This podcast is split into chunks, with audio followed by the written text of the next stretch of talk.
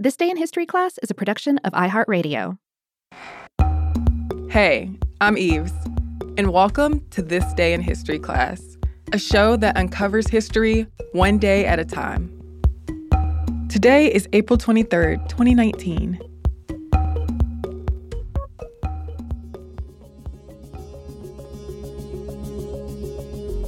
The day was April 23rd, 1985. The Coca Cola Company introduced New Coke, a reformulated version of its world famous soft drink, Coke. It was the first time in the company's nearly century long history that the drink was reformulated. People did not like the taste, and the change became a whole debacle. In the early 1980s, Coca Cola needed to do something to boost their sales. Coke's market share was declining, Pepsi was becoming the cola of choice in supermarkets, and other types of sodas, like diet and citrus ones, were gaining popularity. Pepsi began an ad campaign called the Pepsi Challenge, where participants would choose Pepsi over Coke in blind taste tests.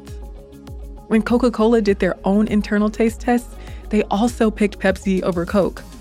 So executives decided that the key to increasing Coke sales was to change the soda's taste. The Coke formula had been through changes before. Notably, the drink once had cocaine in it, and it changed sweeteners from cane sugar to beet sugar to corn syrup. But the taste of the drink had always been the same. Fearful they were about to lose their hold on the market, Coke decided to introduce a new, sweeter formula for their flagship drink. Diet Coke, which Coca Cola introduced in 1982, had become one of the most popular drinks in the United States. The company made the Diet Coke formula sweeter with high fructose corn syrup, and after a lot of testing, it launched that reformulated version of Coke on April 23, 1985. The new drink's official name was just Coke, but the word new was added to the bottles and cans, and it became known as New Coke. The original formula was discontinued. Even though New Coke tasted better than the original formula to consumers in more than 200,000 taste tests, New Coke failed. People hoarded original Coke and sold it at exorbitant prices. In a dramatic show, New Coke was dumped into the sewers in Seattle. People formed protest groups like the Society for the Preservation of the Real Thing and Old Cola Drinkers of America. Gay Mullins, founder of Old Cola Drinkers of America, called Coke un American.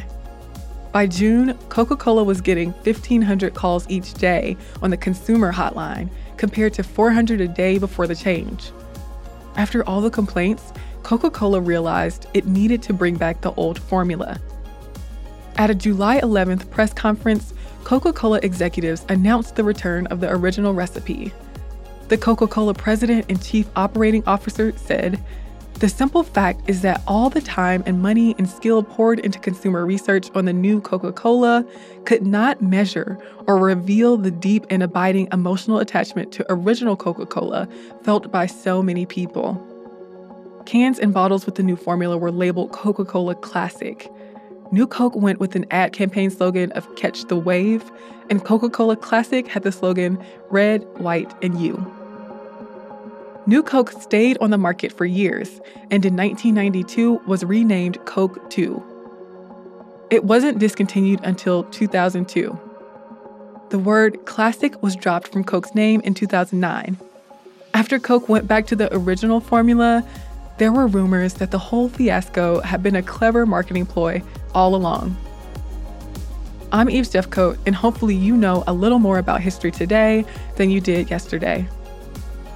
You can learn more about history by following us on Twitter, Facebook, and Instagram at TDIHC Podcast.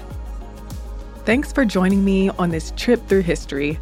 See you here, same place tomorrow.